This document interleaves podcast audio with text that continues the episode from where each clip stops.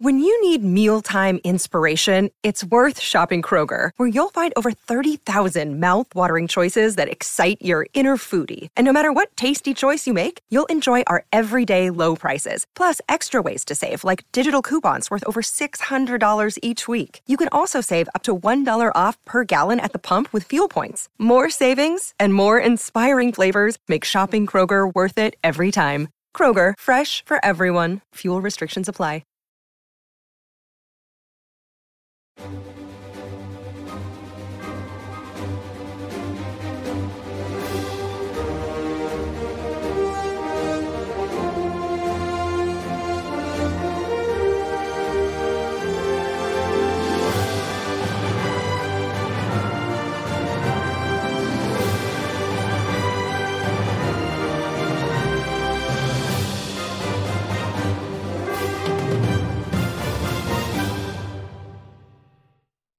What's up, and welcome back to where it all began. Kind of funny's MCU in review. That's right, we are ranking, reviewing, and recapping every single Marvel Studios project. Of course, I'm Tim Gettys, and I'm joined by the Texas Treat Latino Heat, clicking heads and ripping them to shreds, the Globetrotting, headshotting, rootin' tootin', three point shooting, Nitro Rifle from Twitch.tv, Andy Cortez. If I had a goddamn trumpet right now, I I'd do the did. Dun dun dun dun dun. I need everybody in trombone. theaters to think of me. It's a trombone. Yo, shit. And he's offending Nick off the fucking rip. I'm just because you, someone was gonna say in the comments. I'm saving you from the comments. The woo, that's a trombone. That's a someone was definitely. trombone. they- he's I was gonna go as my alter ego, Rick Scarpino. you never. Can you imagine if you saw Rick Scarpino in the chat talking shit about you? He knows me. There's no way. Hundred percent. Like God damn it. we were we were talking shit about um about Tim the other day, and we were like, all right, imagine somebody named Great, great. There's somebody I won't name, but just Mm-hmm. their name rhymes with Rim. no, Jim. Jim Reddy's. Jim Reddy's. Jim Reddy's. yeah. It's yeah. Jim Reddy's. Yeah, yeah. If I had a trumpet, I'd do it. Would you believe Tim that we bring you up at least twice every stream? I, uh, we, we, we. Oh, I wonder who it is. I wonder who could possibly be doing it. I wonder if it is the producer slash seducer Nick Scarpino. Hello, Tim. How are you? I'm good. I'm good. What, do you remember what you were talking shit about me?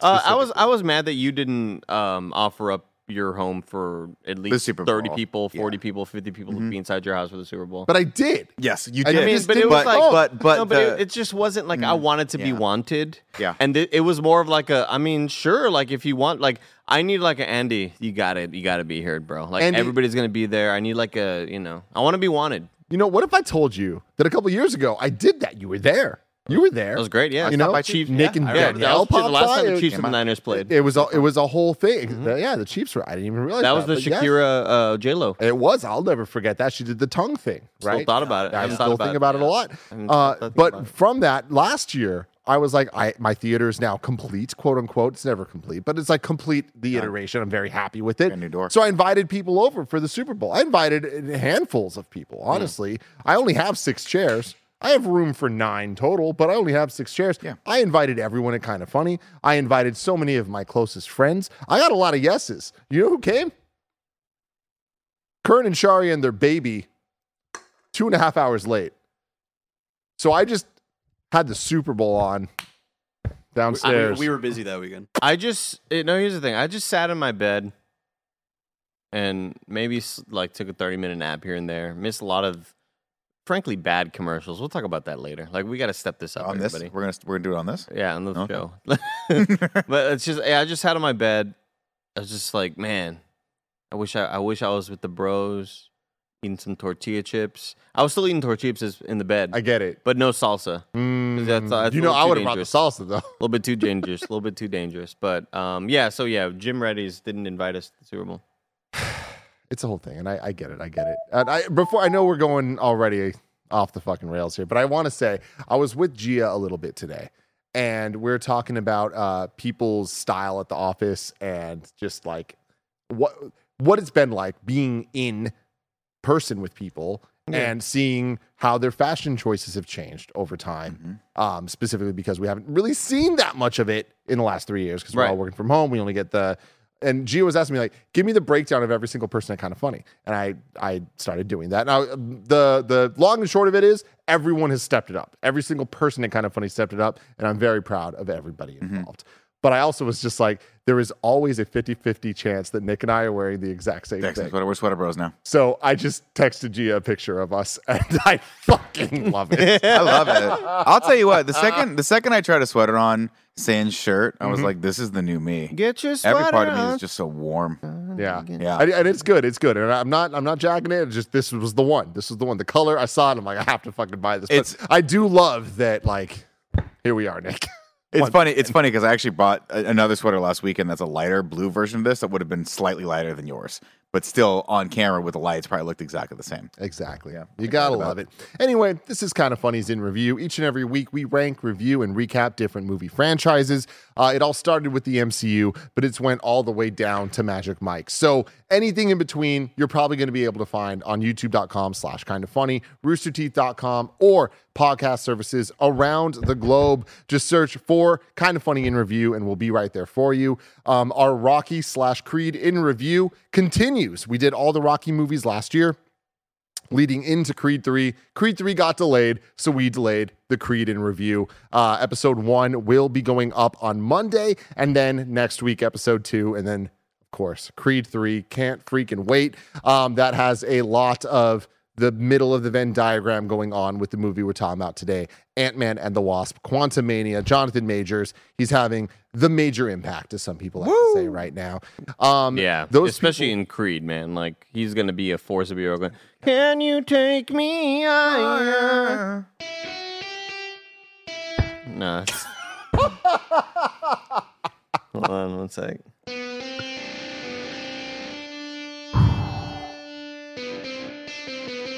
There, that's the note I was looking for right there. everybody. there's always that Andy Cortez quality. You know mm-hmm. what I'm talking about? Oh my uh, God! His photo. oh my God! Oh my God! Oh my God! Oh my God. this god! photo of Jonathan said. Majors Barrett just brought up on the screen. Just, it's so they're so bulbous. Today we're brought to you by HelloFresh, and you'll hear about, hear about that later. But if you go to patreon.com slash kind of funny, you won't because you get the show ad free. You get to watch it live as it's recorded, and you get to be a Patreon producer, just like Trent Barry, James Hastings, Colin Huguenel, Casey Andrew, and Nathan Lamoth have done. Uh, we appreciate you all so much. Thank you. Thank you so much. Uh, today, we're talking about Ant Man and the Wasp Quantum Mania, uh, released on February 17th, 2023. It is the 31st MCU movie. The 31st MCU movie. Bonkers. Uh, and a little uh, context there Ant Man and the Wasp, the second Ant Man movie, was the 20th MCU movie. Whoa! So that's like, whoa, we've had a lot, Yeah, you know? Because that was post Infinity War. that's right. Uh, and it's the- Before Endgame. uh, before Endgame. Yeah. This is the 39th MCU project, including the TV show. Was it the only one in between Infinity War and Endgame? It was not. Spider Man. What was the other? Bef- Between Infinity War and Endgame. Mm-hmm. Infinity War. Mhm. It went Black Panther, Mhm. then Infinity War, Mhm. then Ant Man and the Wasp. Was there a Spider Man in there somewhere? Spider Man came after Endgame. That's From right. Home. Far From Home was after Endgame. Oh, Thor? Captain Marvel. Captain Oh, Marvel. That's right. The 90s Marvel. Mhm. Wow. Mhm. That's Really quick, if this is the 39th project, why are there 40? Shows, TV shows. Well, Tim was saying 39th project overall. You know, Are you counting Guardians? Sometimes Tim does the math wrong. I just, I am. Okay, that's it. That's what it was. Okay. That's what it was. That wasn't on the list. And uh, Werewolf by Night wasn't on the list either Mm, for my math. So it is actually the 41st. wow. Wow. Wow. That's a lot. Thank you for keeping me honest, Barrett. Uh, this one had a runtime of two hours and four minutes, making it the longest Ant Man movie by a minute or two, but still the longest Ant Man movie. Once again, directed by Peyton Reed, um, who did uh, Bring It On, as I love to bring up, also did Ant Man 1, Ant Man 2, and directed some of the best episodes of The Mandalorian, including the season finale of season 2. And you see a lot of that in this movie, I'll tell you what, you know? A lot of Star Wars in Ant Man Quantumania. Yeah. I Um, was gonna say a lot Actually, of Rick and Morty. it did- a lot of it felt like a Star Wars. It did. Like when they're on the run. It was pretty Mhm. cool. But like a Rick and Morty to me. Yep. Uh, music by Christoph Beck, once again, same person that did the first two scores and Frozen 1 and 2, WandaVision, Hawkeye, a whole bunch of other things. Um, I will just say, off the rip, you know me, I really, really love scores. I love when we get the same composer coming back multiple times because that is a almost guarantee we're going to get a through line of scores and character themes, which the MCU I mean, we're getting to the point that I can't say this anymore, but like traditionally, the MCU hasn't really carried things through. We're at the point now that they tend to, like, it tends to be a lot better. Um, I was supremely let down by the score in this movie. And the Ant-Man theme is there, but it was like my least favorite version. I've loved how in one and two, the score could kind of like get big or small to meet what the action was happening here. And I feel with this one, it kind of just turned the score into generic sci fi stuff. So, little let down there.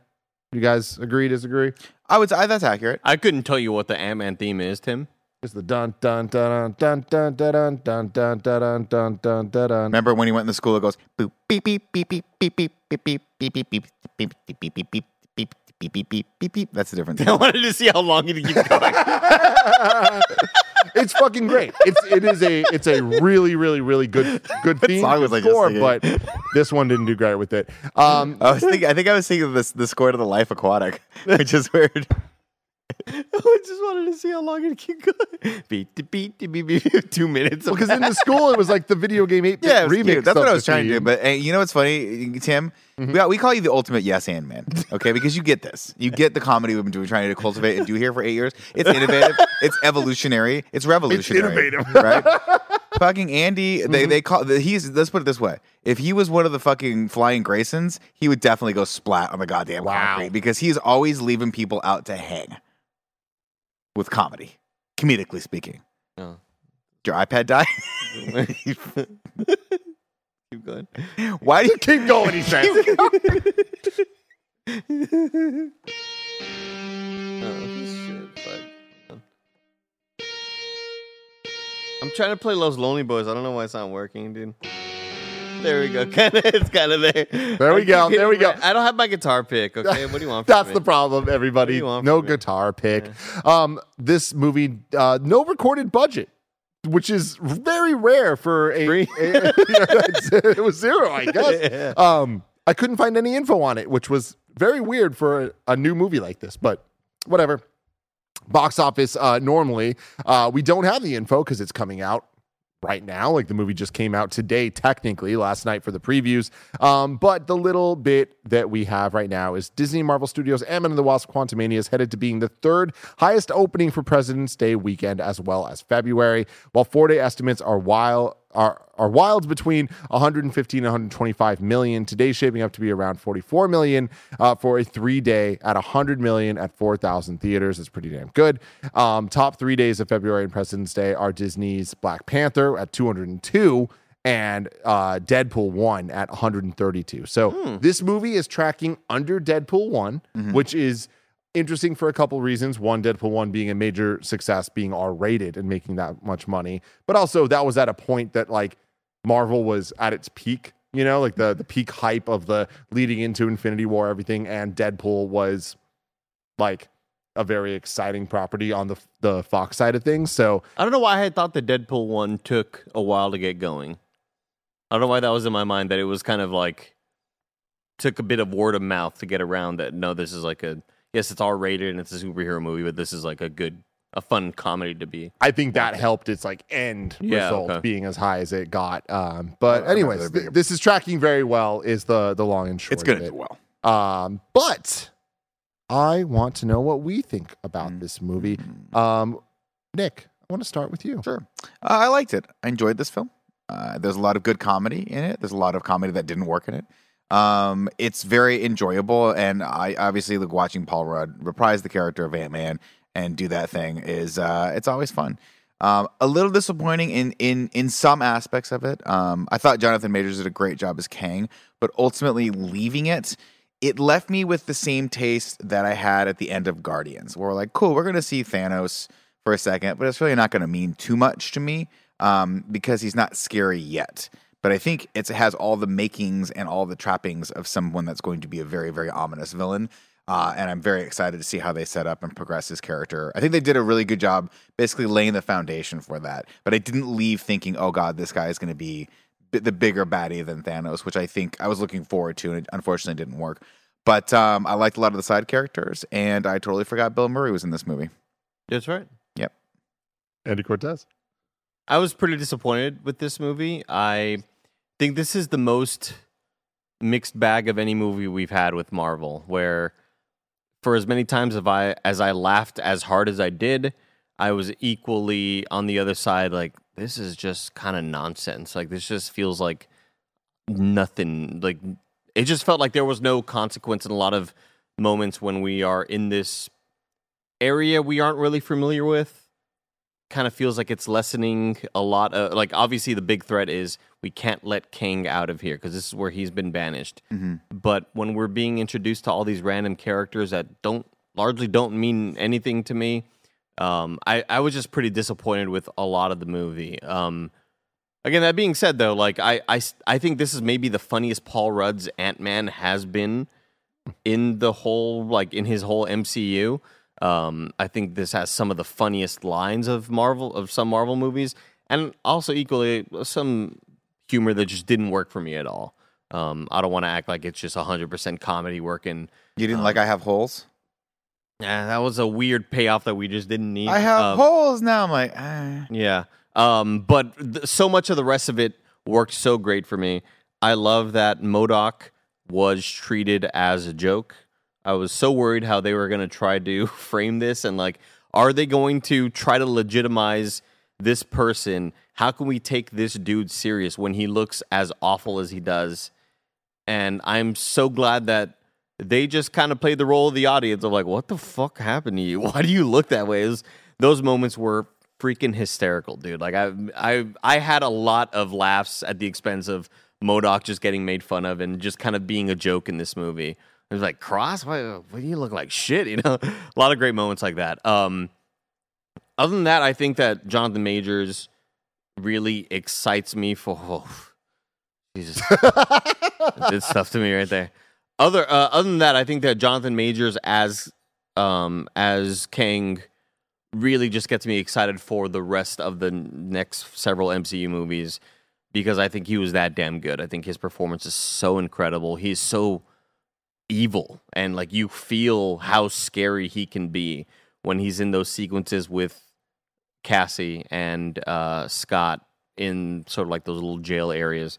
Um, yeah, I'm super excited for the rest of the MCU, but I was pretty largely disappointed by this movie overall. Um, yeah, Tim. This is the most disappointed I've ever been in a Marvel Studios project. really? Hard stop. And I say that because I expected the most from this movie. Like being the beginning of phase five, and even before we officially knew that, just knowing that Kang was the main villain of this movie and what mm-hmm. they were setting that up to be. I've been a big fan of the Ant Man movies, and we've said this a million times, but they're low on our ranking, but that doesn't mean that they're bad. It just means that there's a lot of really good stuff in the MCU. We love Paul Rudd. We love the supporting cast of Ant Man. They're so good. This movie chose to not use most of the supporting cast that we really love. Uh, no Lewis is a major, major fault to this movie to me. Where was Ti? Uh, where where the fuck was Ti besides was making Polka horrible Man? decisions in real life? Um, well, we know where Polka Dot Man was. Uh, Was he the little gummy guy? he was the voice of the the gummy hole That's guy. perfect. That was Yeah, uh, I don't know. If Wow, it was that's a good. That's you know what that dude's got range. David That's Dastmalchian. Malchin. Dash Dastmalchian. Malchin. Great range. I want I to say would- Deschanel. I knew Zelly. that he. I knew that he voiced somebody. I just wasn't sure that was him. That was a very good job by him. But this is the the movie that I had the most potential in that just did not meet the mark for me. Where I this is the first movie. Um, not uh, let me rephrase that. This is one of three movies in the MCU that I didn't want to watch again in theaters, and I'm actively in that moment right now. Where Thor: The Dark World, Eternals, and this.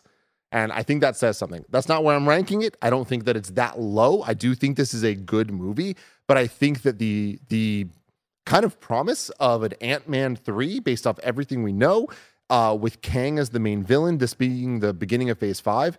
I expected this to be a top 10 MCU movie for me, and I was supremely let down. It is not anywhere close to that. I enjoyed the entire time watching this movie. Um, I will eventually watch it again, and I'm pretty sure I will like it more the next time I watch it than now. Um, in the future, watching it right now again, I don't think that that would be the case. Um, there's just not much here, and I think that's kind of it. At the end of the day, it's like it was very funny. There's a lot of um, really cool decisions and ramifications for the future of the MCU, but I think overall. I was uh, looking for a lot more substance, and um, I think that this movie just as a standalone um, works okay, but it's not amazing. It's not special. It just kind of feels like a a superhero movie as opposed to a Marvel Studios movie, and what Yeah. that what we've come to believe that's supposed to mean. And um, I can equate it most to two things: a mix between Thor: Love and Thunder and Wonder Woman 1984. And I hate saying that. Oof. You know, I don't know about that. I, I mean, in the sense of like that, how is that going to fail? We saw the trailers; it looked awesome. Everything about it should have been the best DC movie, and it was one of our weakest ones. I feel that way about this, where Trailer had cool music then. it had great dude, and Pedro Pascal's the villain, and Yeah. like watching those trailers. The one bad thing to say was um, Kristen Wiig as Cheetah or whatever the fuck Yeah, her name was. Like, che- it's like uh, this doesn't look good, but otherwise, like, yo, this is about to be fucking awesome. We pop loved the first movie. Like, it had issues, but we loved it. This next one's gonna be great. With this one, I'm like, I it, it's even more than that. Yeah, I guess that my expectation was a little bit lower than yours going in because I assumed this was going to hit on roughly the same level as the two prior Ant Man films, as far as entertainment value and sort of like consequences were concerned. I just assumed they were just basically using this as a vehicle to set up Kang and sort of lay that foundation, which I think they did, um, and just put some good humor and some stuff. There was, I thought, a lot of really cool imagery, especially when he's doing like the like the split all all the different permutations of who like all the choices he could make and all that stuff and then them boosting him up and all that stuff. I thought so i thought that was a lot of cool uh, use of the art direction and some of the visuals of it. But i'll i'll admit that i i think the thing that would have really really made this movie work for me is if kang had been like overpowered and so scary that they lose at the end or something like that and they didn't everything was like sort of happy-go-lucky with the with the exception of him being like oh this cake's not great which is a funny little comedic beat not really actually um now that i'm thinking about it i was like i didn't like it that much Yeah. uh, but but and and I think that was a misstep, right? I think they I I don't know why they chose. I mean, I'm assuming it's a comic book thing of like this was the Kang that needed to die so the other Kangs could take over everything else. Um, it's it's interesting because when your character can be and. I've seen people Weird talk about this, and I've seen people, you know, criticize obviously like Ant Man being not the most powerful Avenger, but if he can take down Kang, like it kind of lessens it a little bit, especially when we've seen Thanos take on Iron Man, Thor, and Captain America and just house them. Just not even have a problem with them for the most part. So I, I think they have a little bit more of an uphill battle to making them to figuring out an angle for Kang that's going to be really, really scary and really, really detrimental to a lot of the health of uh, of all the, the heroes that we've seen so far. Uh, and we just didn't do this. here. We just got sucked into the box pretty easily. I mean, it kind of when it boils down to a fist fight at the end, you're like, oh, I, Yeah, but the thing that just real quick, just Yeah. to address that, it's like I, I do think they did a good job of uh, neutering this Kang, where he is in the quantum. realm. He doesn't have his tech. He doesn't have his ship. He doesn't have his stuff. So Ant Man beating this version of Kang, like Kang is just a dude at the end of the day. So Sure. it's like stripping him of his army and of his people and of his things. That I don't think it's a one to one of Ant Man versus him versus Thanos with full body body armor and his entire group of people Fair. versus them three. But we did, but Thanos had a couple things going for him that I think they can still do with Kang. In that he had this purpose, which Kang has, but I don't think this. I don't think we've quite seen sort of the ramifications of that. But Thanos had like the true believer purpose, and it was and it was something that he didn't want to do, but he he chose he was on that path no matter what. He had an army. He was super smart. He was ruthless, and we saw him do those things. No, we didn't though. Uh, I just, I, I'm sorry to call you out, just being a fucking Marvel nerd here. He didn't have an army until Infinity War, and like that is one of the worst things about like we all want to act like oh these movies are building too fast in Phase Four. It's like Thanos didn't have the Black Order until Infinity War, and But he had the Chitauri. right?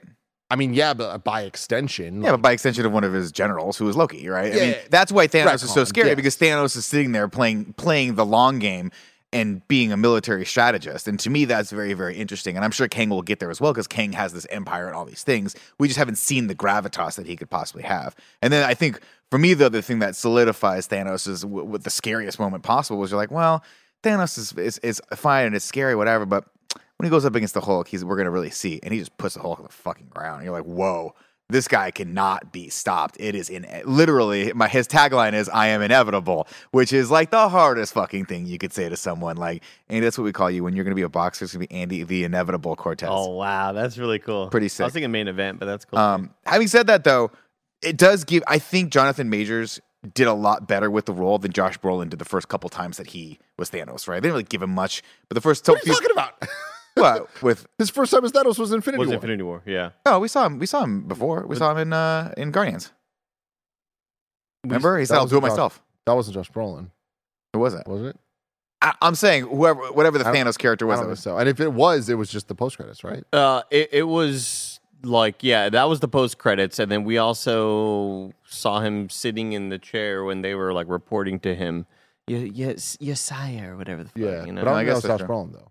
But anyways, Oh, either way, we're, we're setting him up. I'll, we'll, my long story short is I think that Kang wasn't quite there in this one, but I'm hoping they can get him there. Yeah. I, I mean, that, my thing is, I think that this was Jonathan Majors is like very similar kind of vibe. Oh my god, very similar vibe to Love and Thunder, where I needed more Jonathan Majors, and Love and Thunder, I needed more Christian Bale. Like the, the 100%. villains were the strongest parts of it, and I think that they were. Again, I just want to keep on complimenting Marvel's casting choices because, like, they are nailing it with what they're trying to what they want the audience to feel it's like working out perfectly. I will say though that i think this is kind of one of those weird alice in wonderland where we're seeing our heroes in a place we've never really seen before in this way right? Like we've seen scott float amongst amoebas or whatever. That's not what this is. This is like a completely different thing. It's Star Wars. this is i mean i here's the thing like this didn't feel like a superhero movie to me because of the setting. There were so many moments where i'm like what am i even watching right now? Where in guardians that's a different story because i know that it's a space action movie a space action comedy. So i'm seeing our heroes that i'm not too familiar with in a setting that i'm familiar with. Space galaxies space bars we're on different planets we're you know whatever. Whatever the fuck the guardians are doing that's something i'm familiar with. When we're down there it really did feel like a random episode of rick and morty where they just happen to shrink themselves down and go to some planet within a planet. That's an actual episode of rick and morty and it's like what are the like i just th- it felt like nonsense. It felt like an episode that you could just kind of like ah you don't got to watch that but you know just wait till watch, watch the Kang shit. Maybe maybe fast forward till whenever he's on there. When Kang is giving his backstory, when Kang is giving his motivations, and we're seeing where he came from, and then we have that cool reveal moment where Michelle Pfeiffer's like, "Oh fuck, you, you, I didn't really realize who you are until I That's a had this moment. vision or whatever."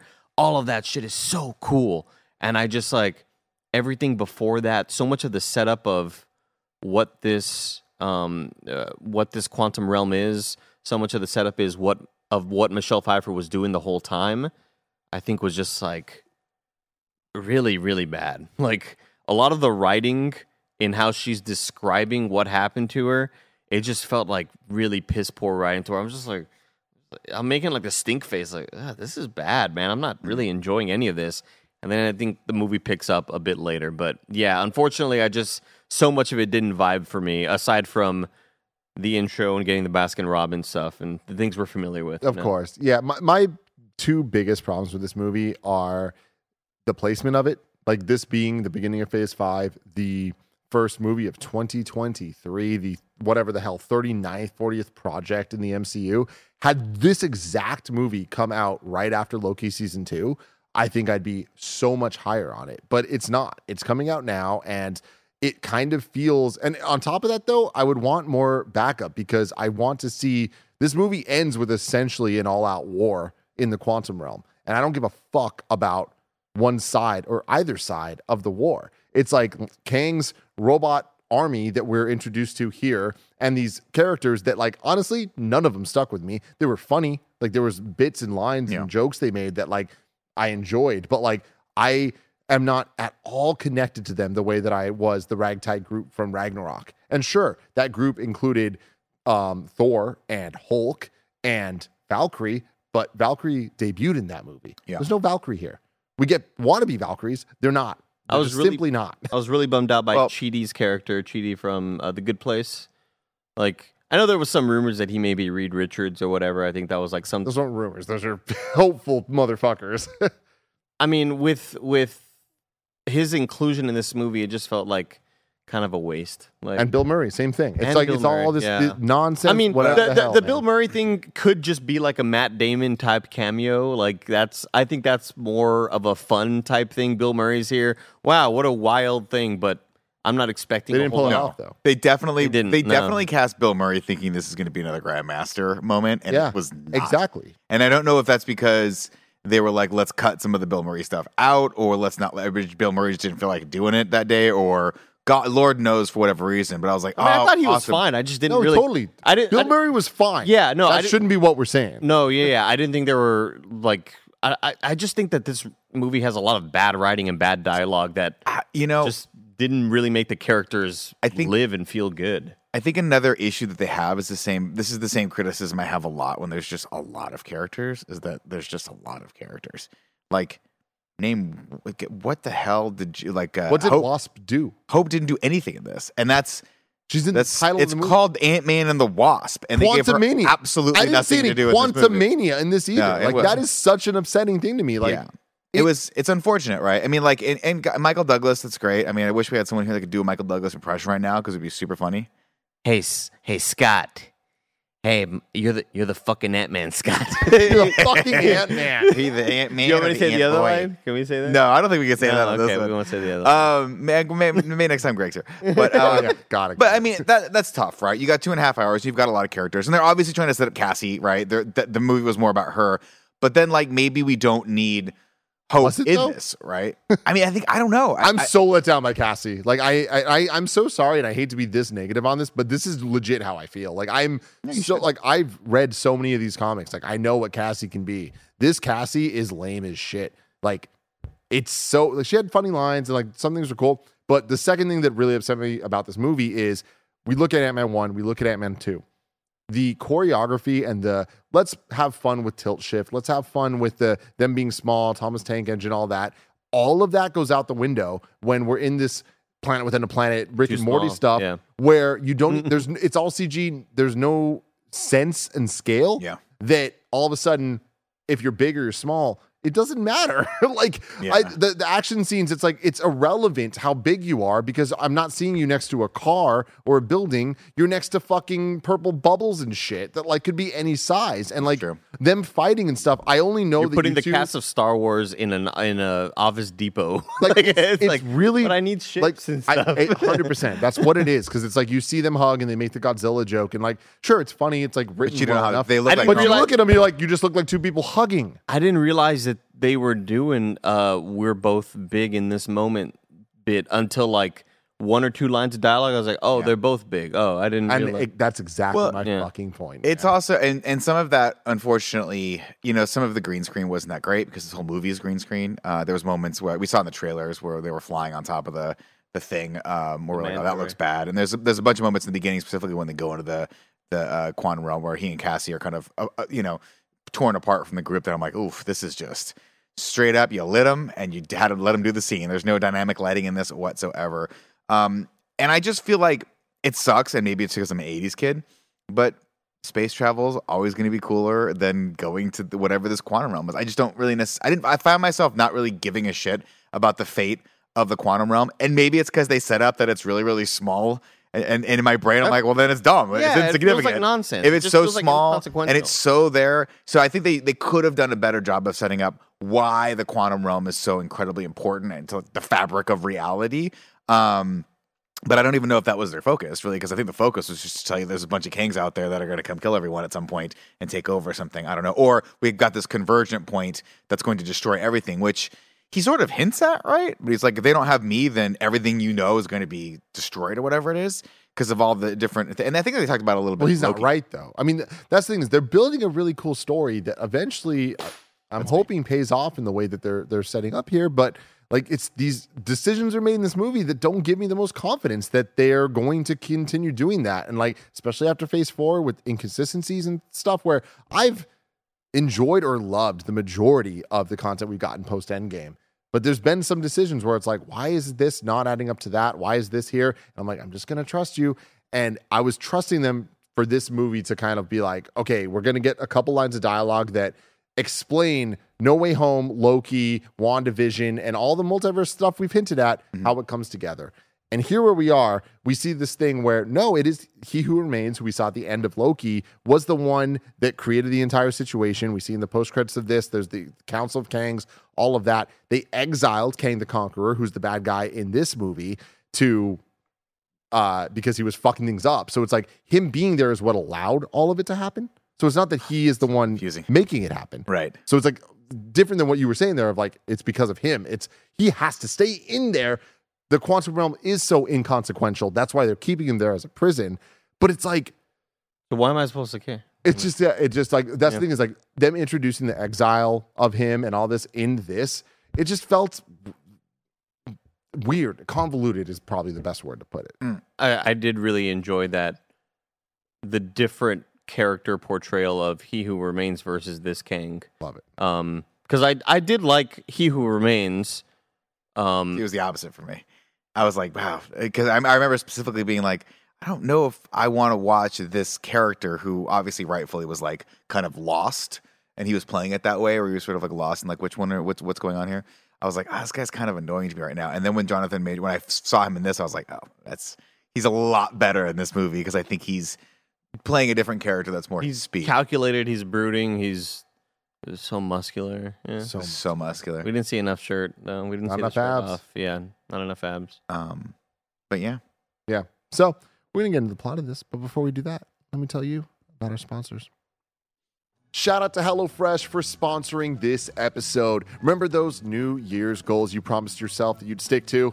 Well, HelloFresh is here to help you eat better by delivering fresh ingredients and easy recipes right to your door, taking the hassle out of dinner time. Fast and fresh recipes, HelloFresh's latest line of meals featuring robust flavors and filling portions are ready in less than 15 minutes, so you can enjoy taste and quality done quick with recipes like falafel power bowls, seared steak and potatoes with béarnaise sauce, or Southwest pork and bean burritos. A ton of us here at Kind of Funny have been using HelloFresh for years. Kevin loves how easy it is to get Paula vegetarian options, while I just love how quick the fast and fresh recipes come together during a hectic day in the studio. Go to HelloFresh.com slash kind of funny 65 and use code kind of funny 65 for 65% off plus free shipping. That's HelloFresh.com slash kind of funny 65 and use code kind of funny 65 for 65% off plus free shipping. HelloFresh, America's number one meal kit.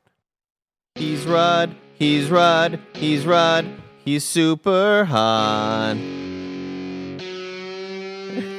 He's Rod. Yeah. He's Rod. He's Rod. Now here's the plot.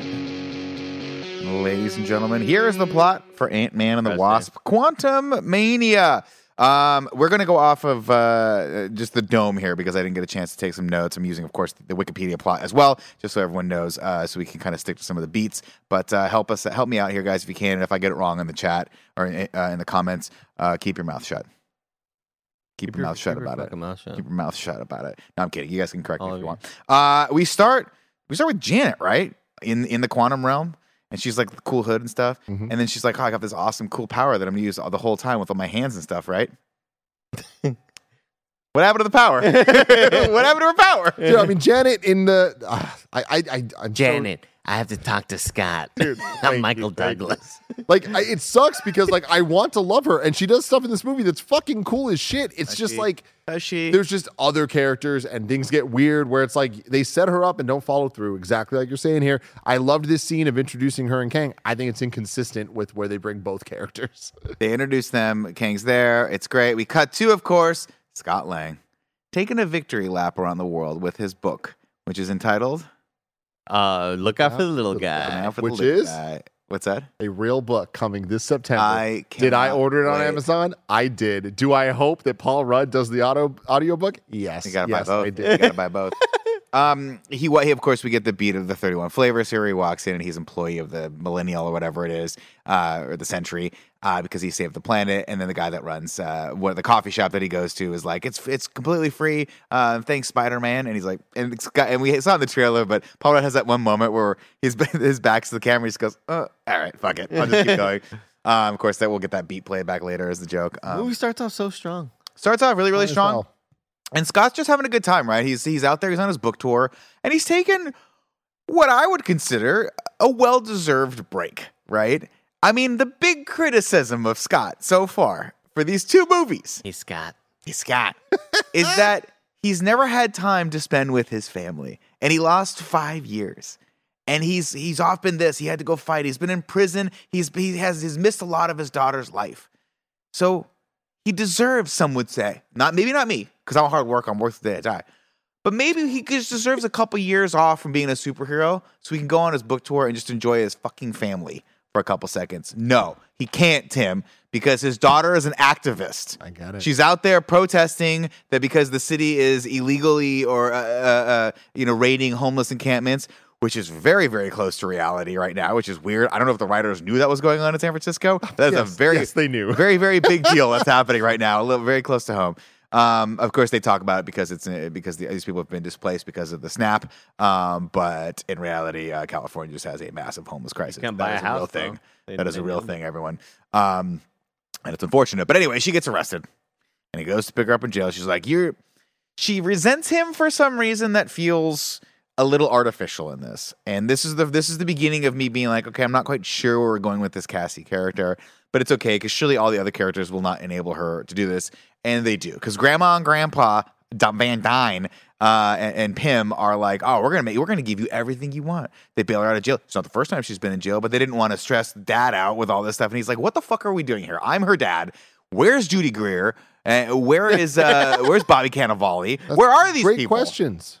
Why aren't they here? She just went to jail, and Judy Greer doesn't even call. What are they in Hawaii right now? They, get, they have another daughter or something we don't know about. What's going on here? They each have separate families. Uh, she gives her dad shit for he you used to be a superhero. Now you don't do anything. Meanwhile, Paul Rudd's the happiest he's ever been.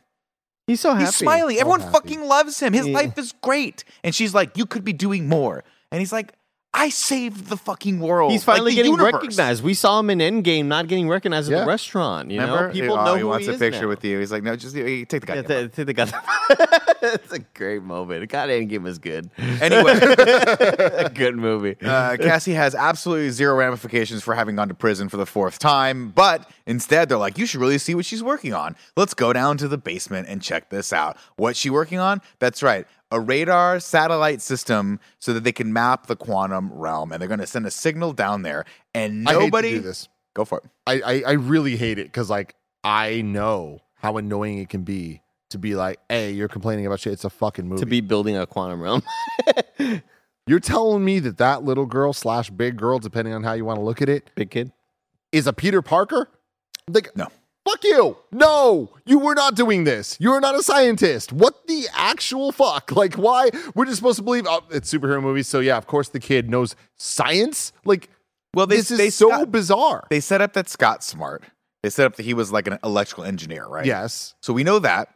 We've got Papa Hank and Hope is really smart. Everyone around her is super smart. So theoretically speaking, they are they are helping her with these things and she's figuring this stuff out. But that's like there is that logical that, that leap in logic where you're like, we set up that Peter Parker is really, really, really, really smart. And we've seen him do smart things and he's built his own gadgets and that's all playing into his character, right? But even he, the shit that he does, you're like, this is a little bit of a stretch. So you're right. It kind of comes out of left field that she's like, I can map the quantum realm where there are no books about this subject because we just discovered this thing and hey, everything's been theoretical up until this point. But that's not the more unbelievable part for me, Tim. The more unbelievable part is that Janet Van Dyne had no idea they were doing this the entire time. The one person who spent 30 fucking years in the quantum realm, they didn't even, they're like, we're going to spring this on her as a surprise so you can go back to that hellhole that you spent your fucking 30 years trapped in. They didn't even bother to consult her. Dude, first moment of this movie that made me go, ugh, because I remember with Andy. Up until this point, this movie's awesome. It's an Ant Man movie. Oh, They're yeah. killing it. They're crushing it. Seeing them on the fucking top of the Golden Gate Bridge, Love it. awesome. Love it, love it, so love it. fucking good. That that haircut, wig, I don't know. I wasn't going to talk about it, Andy. I mean, is it a wig? I I don't. It's not a wig. She cut her hair to look like this, I think. So what's the problem then? It Uh, should have been a wig. It should have been a wig. They should have put that wig out there. No, They should have not made that just poor done woman Something have that I know it's haircut for that comic long. accurate, but I, I did not Didn't like need it. So is this like a separate? What is, is this a separate like song or what do we like? Can you here's the can you play me the the abs song, but I'll sing the lyrics. I mean, I can't. I can't. That's a song that Barrett has access to, but I could do like the should have been a wig. I don't know. should have been a wig with Scarpino. What's up, everybody? Welcome back to Should Have Been a Wig with Scarpino. Uh, Madeline Stanley just says she just has bad hair. you know, I'm so sorry, know- Evangeline Lilly. Like, it is what it is. it's it's just a, it's. It, I'm gonna dog on the hair for a couple seconds here. You can. only because it's comic accurate and it's it's just indicative of how poorly they used her in this movie. You know- you because know what- anyone that looked at that should have been like, uh, let's not put that haircut on, or maybe maybe it's not as flattering as it could be. It wasn't bad in moments that it looked okay, but Her hair looked worse than MODOK looked. we're gonna And get to MODOK. stand There's wow. Wow. No, MODOK Played was as a joke. legitimately distracting. It looked like I fucked something up in After Effects, and it was I fucked up like you know when you don't On you don't this here's a joke for all the dork After Effects artists out there, right? All three of you who are watching this, you know when you accidentally untether. Go ahead and do your After Effects talk. All right, Give it to me. Ready? Every once in a while, when you guys are you, you're, you're going right, you got a hundred layers out there, and you go to scale something, you don't realize the scale, the x and the y aren't locked together anymore, and you accidentally uh, scale the x by three hundred percent, and it stretches it out horizontally. That is what the MODOK thing looked like. It looked like somebody just stretched it out, and at moments when it ro- rotated, it didn't look 3D. It's very weird. And they could have gone comic accurate with it and made him like one color and it would have looked fucking awesome. But instead, they just took S- Corey Stoll's face and they just like stretched it around like a, sm- a sphere in After Effects accurate. and threw it out. What's that? The com- what do you mean? The comics, that's how it looks. No, he doesn't have like, he doesn't look like a human being. Yeah, he does. He You, does. you brought up one version of him that you, where you're like, I don't know why they gave him human looking skin. They should have. And he showed me a variant where like he's like purple looking or some No, shit. he's, he's human. Well, No, they should have done. They should have done something else with it. they should have made him blue or purple I or it. something I think, because it I was think distractingly. I think bad. in order to get the comedic effect across, they, he needs to look the way that he did. Um, I, will say this. I just wish he wasn't a joke. I, um, I wish they took MODOK seriously. They that's didn't. so hard to do, But though, I, man. I get it. And hey, look, they can they realize it and they're like, yo, like they kill MODOK in this fucking movie. They're like, one and done, you're here, you're dead. Cool. They knew they couldn't do it, so Yeah. we're gonna make him a joke. And I appreciate that. I think this is the best case scenario. Make Darren Cross from Ant-Man 1 MODOK and we kill him. This is the MCU's best version of MODOK they could have done. Yeah. And I, I appreciate what they did here because they, they made it a fucking joke. It's either that or they pure they make him purely mechanized to where there's no real semblance of a human. And they would and they would have had to change him so much to where it'd be unrecognizable. It'd be like, I- that's MODOK? What the fuck? He I- just looks like an android or something. Exactly. That's when, what when he has had to his be. like mask on. Yeah. And like fuck that. What I'm saying is, I think they could have, they could have kept the flesh tones, but made him more stylized and more cart. Um, not cartoony, but something else that wasn't just Corey Stoll's because it was CG, which was weird. It wasn't actually his face in there, which is probably a smarter idea, but it was like a CG version of his face. So everything about it was just a little unsettlingly off. And at one point, Andy just started laughing. It was like the third time we funny. stopped. Because it's funny as No. every time. Well, no, Was he- Roger were you laughing was 'cause it's- Roger was cracking up behind us, and that was making me laugh a lot as well. But were you laughing with it or laughing at no, it? I'm laughing at it, but they want you to laugh. But at they it. want you to laugh at it. But it's but Because that they- makes it I'm with it. But see, I'm laughing at how poorly the effect was done. I'm laughing the same way I'm laughing when Hulk uh, Hulkbuster pops up and we see Mark Ruffalo's face and it's His just head like- floating. Yeah, it's not even floating in the in the space No, but it's the that difference bad. The difference is the characters themselves see it that way. So they're making fun of it and they realize it's bad too. right, but I don't think that was the joke. But the it joke was. was that cro- it's crosses MODOK, not that the motion tracking on the face didn't mask didn't match necessarily with what the helmet was. That's just a technical goof. Like whoever did this was like, "Oh, this is gonna be really really funny," but to me it was distracting. So you're bad. saying like you want you wanted the people you They wanted could've Weta that back. who worked on like Avatar to work on this face thing to where it's like it's still at least it's visually convincing, but it still looks like shit. because I think the We're- joke we're talking the, like the joke is that Cross is MODOK and he's kind of deranged and that he is No, but the cross of is that he looks stupid as shit, or Yeah. not the cross. The joke is that he looks stupid. I think as you shit. just didn't find the joke funny, which is no no fair. I thought the joke was funny at the end I thought it was hilarious it was like at least I died at Avenger I was like that's fucking hilarious and I love that they make fun of him what I'm saying is the effect got in the way of the joke for me because it was so bad and so like distracting to me that every time he popped on the motion graphic artist me was like, "What the? That was the fucking final thing they did." Like we all saw it in the in the trailer. It just looks so bad. It just looks poorly done. Is all I'm saying. Yeah. we don't have to limit. Which is that's what. I'm saying. That's the joke. That it was poorly done on purpose. Well, I think there's two jokes, and the poorly done. You didn't need that you're for the fucking other joke. joke. Andy, you know what? I got your ass, dude. no, You know this what, is going to be Andy? a thing. You're evitable. This, this, this Now you're legitimately, fucking like, inevitable. You're I- I- out inevitable. I think that this is going to be a debate between a lot of viewers watching this of like, is this funny or is this not funny? And like, you're going to be on one of those two sides. This is a divisive movie for sure. Sorry, I should have given you the better ride symbol. Hold on. And that's it for Should Have have Been a Wig with Scarpino. Thank you very much. Uh, of course, Janet's like, What? You guys are going to go down to the quantum realm? No, you can't do that because I'm using the oldest trope humanly possible in just the worst fucking sitcom possible way ever. I'm doing this because I want to protect you, which is so just stop writing that line in your fucking movies. It is a la- it's lazy So narrative. It's so bad. And I It's get it. even worse that it causes them to go in there. Yeah. That It's- is At that Now, moment, that's the worst part of it. The wor- like the the stumbling into an accident. I would have much preferred if it was people in there that have been noticing there was a signal being set down there, And Cassie somehow inadvertently picks it up and, s- causes that. or they summoned them and like were able to suck them in there, or Which, like by the way, would have been a lot better for Kang. It would have been a it would have been a better character moment for Kang if Kang was like, like, I trying to get figured out." out. how to send a signal up and and just and lured people in, right? Yeah. As opposed to the fact that what it's- I'm going to what was- unplug this. Yeah. uh, fucking, like what was Kang's plan otherwise? Just stay in the quantum realm for fucking eternity?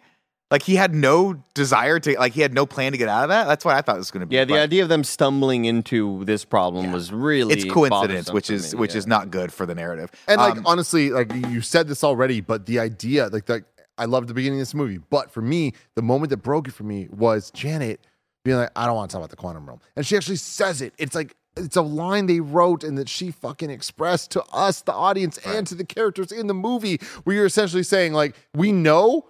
That we could just explain this away, but we're not going to because we have to make a fucking movie and we have to go down somewhere that none of us want to go. We don't want to do that. We want Lewis. We want, you know what I mean? we We want want, Judy Greer. Like we we know what we want from this. Like let's figure. Want this Bobby the fuck out. Cannavale. I Yeah, just. I- yeah, Bobby Cannavale is the, incredible. Um, I just, I just really hate that narrative device where characters purposely withhold information from other characters so we can move the story. Or but especially a character that lived for decades in the place that was the answer to Endgame. yeah, Like, tell these characters, tell the person that just wrote a book about how he saved the world more about how he actually saved the fucking world. right. Um, and I understand she's unpacking a lot of past trauma, and I understand that to her she wants to just leave it in the past. But when it starts to become life threatening, you have to imagine that you start not liking the character. When the character goes, I'm going to withhold this, I'm going to withhold this, you're like, why? There's no real reason for you to do that right now. We're in the quantum realm. And at one point, she, uh, she go, Wasp goes, Ma, tell me what the hell's going on. She goes, We don't have time. We just have to go. And I'm like, You're being hunted by something. And this woman, Wasp, has actual like battle experience. She fucking helped save the world. Let her in on what's going on so And she, she can do a couple. and stu- she's got a cool suit. and she never like stumbled on this device either, Never, ever. never. But I'll say this Because this device sure didn't take two weeks to make. I'm Like, sure someone. I'm sure someone out there is gonna maybe not, but the one thing that I do want to point out is that this is not the first time we've seen a trope or a stupid uh, uh, narrative device like this happen in a movie that I ended up loving. Totally. In that, you know, Doctor Strange is like, "I'm just gonna do this spell real quick," and Peter's like, "Whoa, whoa, whoa!" It's like, does this have to be done right now? That was a terrible setup for No Way Home. I'll put that That out there. worked out. Yes. It worked you're right. out. You're right. because they had other things they could give us in that movie. I like the rest of the movie. nostalgia. Yeah. this so I don't necessarily care what gets the I understand you have to have an inciting incident to get our superheroes into a situation where they can be superheroes. But this one just felt like it was very rushed and kind of uh yeah, it's just it just felt hacky. yeah. Um No, I agree with you. Anyway, we end up going down to the quantum realm, and all sorts of shenanigans happen. First and foremost, uh, uh, we get everyone gets uh, separated. Cassie and Scott are together, uh, and they get attacked by a, a, a group of uh, outcasts. And for my first question is, wh- how do all these creatures live down there? Where'd they all come from? Did they all get sucked into the quantum realm? How come there's humans down there? How come there's not They're humans not down humans. there? but they are humans. But, But then, then there was one are, of them's but a goo not. monster, and that makes a lot of sense when you're in space because we have a lot of different planets that creatures could evolve on in space. But in the quantum realm, it starts. It's just weird. It I think I think right. the quantum realm was more of a forget everything you know because nothing's gonna make sense down here. which is cool, and I understand that. But in a, I- I've talked about this before. There has to be some level of rules for these worlds. Otherwise, you do start thinking, well, anything can happen. So why should I care? Dude, like I, I can't even begin to describe how bummed out I became when they are initially sucked in and the CGI is so bad. when they're getting sucked in and we're getting like oh the flying through the And the ants come the, too, by the, way. space of Like I I would have appreciated the more stylized Guardians of the Galaxy time or That uh, shit was different. Galaxy warping where they're getting all like fucking it looks Yeah. like cartoony at a point. But when they land and Michael Douglas is like Scott, I don't recognize any of this, Scott. I'm Michael Douglas. Yeah. And then Janet Van Dyne's like, I have some stuff to just whatever the fuck. Like all of the description of where they are and what they're doing, all the way leading up to her stabbing the dude, the and then being like, "Eh, we're actually friends." Like I hate every millisecond of this part. Like I, I it's in this movie where I'm going. I'm starting to get worried that Yeah. this movie may not be good. well, this is where we, we get to Star Wars, right? We get to the small rebel squad having to fight the Empire, and they got to go to Lando Calrissian. And guess what? Lando, Cal- Lando Calrissian, he he double crosses him, right? Because we couldn't see that this guy's now a lord. Who gave him the lordship? We know that this there's an emperor out there, is Kang. Who made this guy a lord? I- you I- can't put two and two together. I, I just I hate that movie trope. I, I hate the trope of oh we think they're enemies. Just kidding. They've been friends this whole Ah, time. we stab and each like other. I think it can be done well. And I, I don't Sure. think I, I'm not saying that I will hate it from now on for the rest of eternity, but I just think just it wasn't was done done well. really oddly and weird here. well, and and it's especially because, since I'm not already loving the rest of it. You know, it's it's because it wasn't it wasn't fun, right? And I and I also I kind of blame Bill Murray a little bit on this, and I don't know where the writing was with that because no, I'm not talking about the Bill Murray part. you're talking about everything that leads up to the Bill Murray. I'm part. t- you know, yeah, I'm talking about when Janet. oh, when she cuts the guy's arms off and that, all that, That stuff, part. Yeah, That- yeah I'm that- talking about that, and then I'm talking about when they go to the space station and then they meet Bill Murray, which is like the Lando Calrissian, and he and he double crosses them. I'm like, that's fine, but like. Bill Murray just, just kind of felt flat in in this sequence, um, and it's unfortunate. And of course, we should set up that uh, Michael Douglas is still talking to his ants that apparently li- are living, have lived thousands and thousands of years, and are now My super. sending me signals. super smart That- ants. that- that's like the f- oh my god. Right, We'll um, get to that later. That is like the most baffling Another- story moment. So bad. Another it, it trope. is shocking. It is comedy. It is uh, again. I've said Rick and Morty a million times. It is the most Rick and Morty fucking like. Suddenly, these snakes are in the future, and they uh, know like b- crazy technology. It is fucking hysterical. Um, I did like the drink the goo part. Drink the Like goo part that was a lot. No, that was had, great. Had a lot of fun Loved with that. Like oh, hey, oh, then you drink the goo. Yeah, everything we're all good. Like, Dude, drinking the goo is funny and has in-world consequence the goo. and explains, oh, this is how we all speak the same language.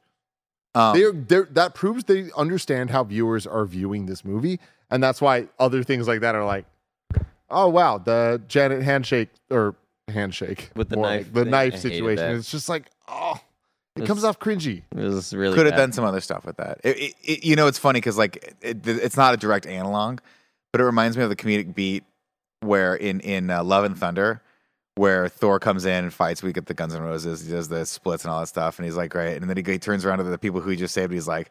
Super glad we could come and help, and then the whole thing just collapses behind him, and then that guy's just a low key dick to him the rest of the time.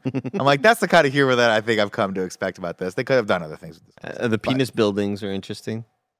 the penis buildings that are alive is interesting. There, that was actually the ships being like alive. I thought was like, okay, where are we gonna go with this? And we didn't. We didn't really get to know them. No, which my favorite moment of this entire movie, which I think the best review I can give of Ant-Man the Wasp Quantumania is that my favorite moment in this movie, the first of Phase Five, the introduction of Kang the Conqueror, my favorite moment was a building dying in another building's hands. yeah, it was emotional. I like that. It was amazing. Like legitimately, I loved that. I thought it was good. See, that's my thing. Is like my, my thing. My thing is like, you know, you've got these characters, and obviously this is a Hercule, Herculean effort to try and show people after thirty movies or twenty nine Yeah. movies something new, right? We're going to the quantum. We've been to space. We've been to Earth. We've been to all these planets. We've been to all these places. We got to go to this place called the quantum realm, which is just pure make believe. So when they're like, our ships are live, I'm like, that's cool. I don't need an explanation necessarily as to why. It's just cool. That's a weird fucking thing that happens here, right? I did kind of want an explanation. I was telling Ada this of like why there's so many different species in the quantum realm. Because last are time we humans? why why they're humans? Because last time we saw the quantum realm, there was nothing in the quantum realm except for Janet. But we Well, also don't know we did see humans. a, we saw the city in the background. Oh, did we? It's it's a blink. It's a it's an Easter egg, but like yes, we saw cities in the Okay, background. then I of the stand quantum corrected. realm So there are other about for people. the last ten years. But That's like, okay. So that works out. Okay. But So- but no, still, it's like they teased things, and now this was supposed to be the movie. They explained things, and I feel like I have more questions. Yes. Um, of course, we we set up over at Scott's camp that these are the survivors of uh, Kang. Kang is the conqueror. Kang is the person who has made built this empire, and we are just. He's killed all of us. He's run us all out of our things or whatever. Why? I have no idea. This is the quantum realm, presumably is infinite. Why you would need to conquer anything in this realm is beyond me. Um, not only that, I, again, another uh, thing that really f- kind of fell uh, a little short for me in this was just I did I don't I didn't really care about the the rebels in this at all. at all. No, no, but the thing is, I I think the I cared about Goo Guy for a bit until the I have holes. But you're Yeah, supposed to care was about them because uh, uh, Cassie's telling you you're supposed to care about them, right? The same way we're telling you that that Kang is scary. Kang's really scary. Everyone, Yeah. Kang's really scary. But it is the definition of of, of tell instead of showing. Uh, we only see the one time we do see Kang. He is very intimidating, and I wish we had more of that. Like when he's freezing people and like moving them around, I'm like, that's fucking scary, and it's twisted, and he kind of you can kind of tell there's a little bit of him that like gets off on it, not not in like a hardcore way, but he loves the power of what he has. That's the thing. That's cool. We should see more of that. But instead, we just get a bunch of rebels who are like, gang, it's this big deal. Yeah, but no. Big But here's, here's another problem though. It's uh, we're introducing Kang, who can do all these cool things. But guess what? This whole new crew of people that we don't know and don't care about can also do a whole bunch of cool things that we don't know. Yeah. one can mind read. One can do this. The One mind reading guy was it was that was But it's funny and cool and stuff. But it's like I just think they did such a disservice to Kang the Conqueror because they put us in the quantum realm to introduce Kang. Which, by the way, Kang is not an Ant Man villain. That- Like what this movie did, this is not based on the comics. This is a new idea, Mhm. and He's just an Avengers villain, right? uh, he's he's been meant, he originally originated in Fantastic Four, but then like he is an Avengers level threat. But he's also a one of the more iconic. That's right. He has that big Reed Richards sort of. he's the he's a Richards, Yeah. and the um oh Young Avengers with Cassie as like one of the main uh, opponents, the the the protagonist against a version of Kang is one of the more iconic Kang storylines, and so already we're in here and they're just throwing it all in. And I thought, oh, this is going to be an inspired choice by the MCU. They clearly are going to build to something and do something here. And I think what they did instead was weaken Kang the Conqueror because he's doing such cool shit. But we're also introduced to a new cast of side characters that do cool things that had we known about for a couple projects, movies, even in the background, and then we see them die in this war, that would have meant something. Instead, this just builds to Couldn't two given less a separate shit. Sides doing cool things against each other. They are bacteria. That negates the coolness of it all. Yeah. You know? yeah. Um. Uh. I. It, we're we set up uh, at this point. Uh, Janet at some point comes clean. She talks about Kang. She talks about how he was there. His ship crashed. He's got this uh, energy source that can pra- basically take his ship anywhere he wants to go in the multiverse, multidimensional, anywhere. Uh, and th- this thing is super important. Of course, she's like, we spent years trying to help him fix it. Did they make out a couple times? I don't know. We set up that she made out with Bill Murray, and Jonathan Majors is literally 500 times better looking than Bill Murray. In my in, in my mind's eye, in my mind canon, Mhm. they made out a couple times. I, I am almost positive they have a kid together. Really? Yeah, I mean, that is not from the comics at all, but like, That would be incredible. I, uh, with how they set this up, I think that that's going to be a Yeah. gag at the least, a major villain or major superhero at some point. That'd be cool.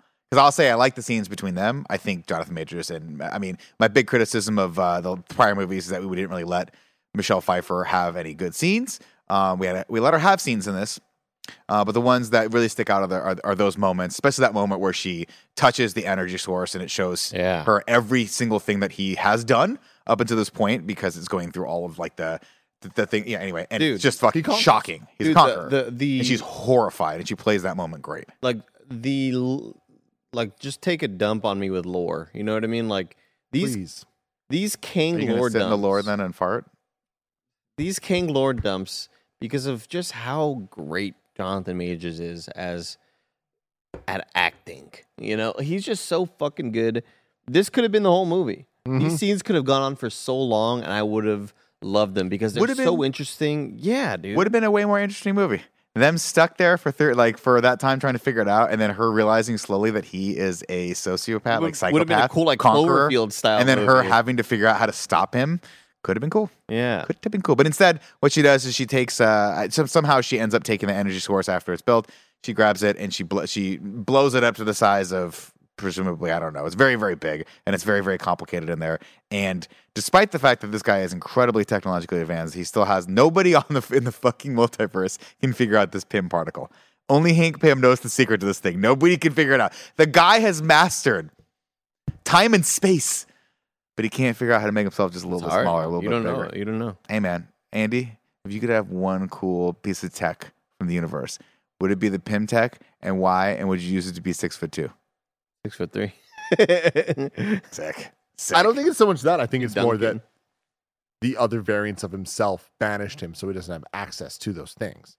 Right, but he's got the ship, right? He's got this cool power source, and like he's built this other thing, and he's got all this other. He's got tech that can like freeze people and where they're at. So Yeah. I don't know. It just becomes unbelievable that you're like you can do all these cool things, and you can't do this one thing. You can't shrink your power source back down. But again.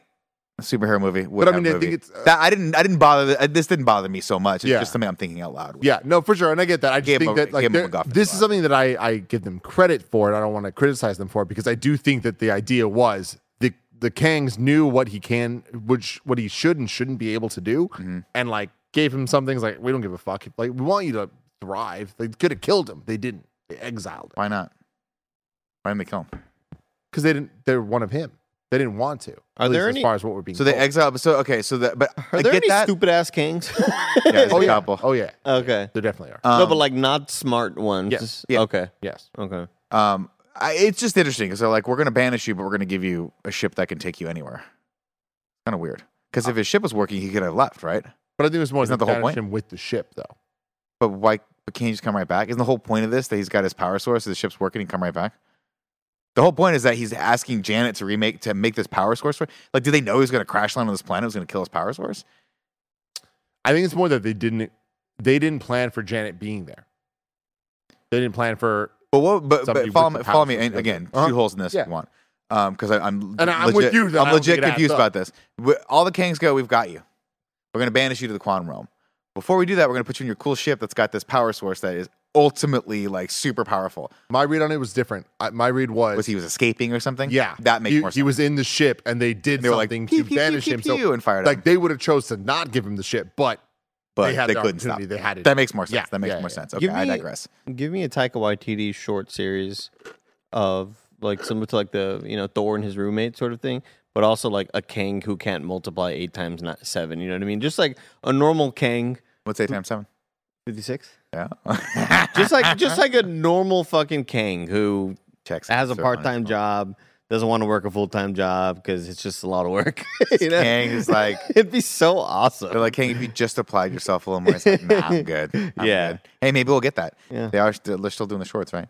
Um, anyway, uh, we get we get all this backstory for Kang. Uh, at the same time, uh, we've got them going over to get help. They got to get help from uh, Bill Murray. Bill Murray's like, nah, I'm a heel, obviously, because my name is Lord. And it's like, well, who gave you the lordship? Obviously, the Conqueror gave you, like the Emperor gave you the lordship. That makes sense. Um, man, and then we get it. My second least favorite trope in any action movie. I am being held hostage.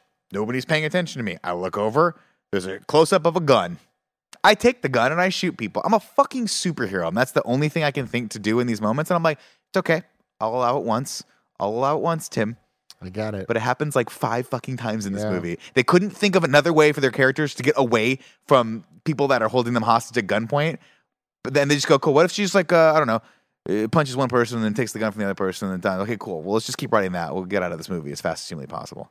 I hate to do this again. I'm so sorry. Do it. Can you imagine? And I don't even want to hate on Peyton Reed because I like the Ant Man movies. I really love what he did in Mandalorian. Can you imagine if this movie was Edgar Wright? What were we robbed of? Can you imagine the choreography? Can you imagine the plot? Can you imagine the dialogue? It could have been everything. It could have been Quantumania. Wow. That's Uh, incredible. Was that that was pretty emotional. That was I really think- that was like really that. that was great. That was great. Uh, you know, anyway, uh, they take Cassie and they take uh, Scott. They get they get kidnapped because MODOK comes in. They raid the village. That's what I was going to say. Raid the village, kill a bunch of people I don't care about because I just met him five minutes earlier. And then MODOK comes and he is the ultimate weapon. And this is where this movie gets fucking crazy. That it should have been from the jump. I I love the MODOK. I, again, I'm not saying the joke didn't work for me. It absolutely did. I got a kick out of it at the end. All of the Cross's performance was great. It's just when the helmet was up, I found it a little distracting, and I think it distracted from the joke. It didn't add to the joke. But Th- this adds to my love for Darren Cross. And I I love I that like- so much for you, Andy. Vindicated, vindicated. um, I it, it was interesting. They had a moment here where Cassie goes, "Oh, he's the B guy."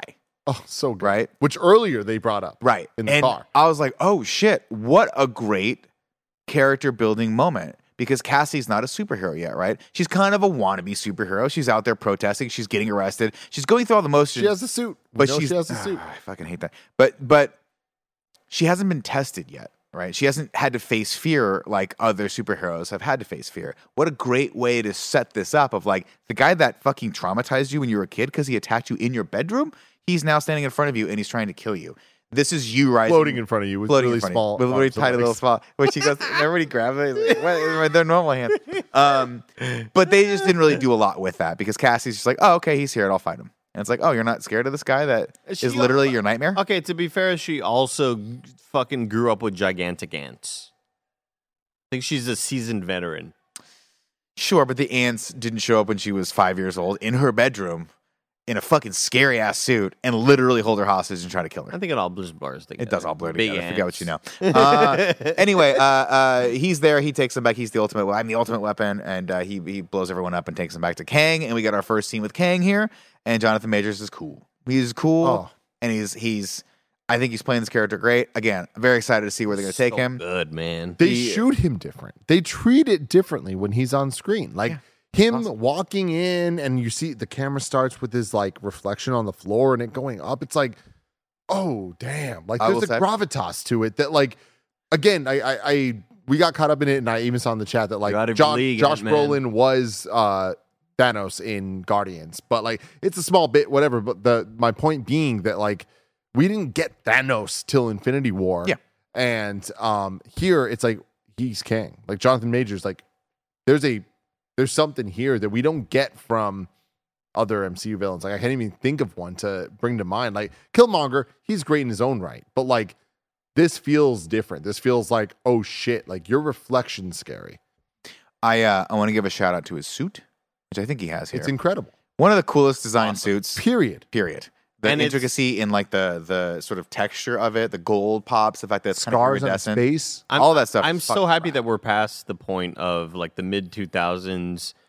We can't have super comically accurate, super bright, vibrant colors. Like if this movie was made in 04, it would have been the most dull purple and No, they would have been in leather. All of them would have been in leather suits. They couldn't get up a little burn. Yeah, but it would have been so desaturated. I love how like it's still a bright kind of purple and green color, Mm-hmm.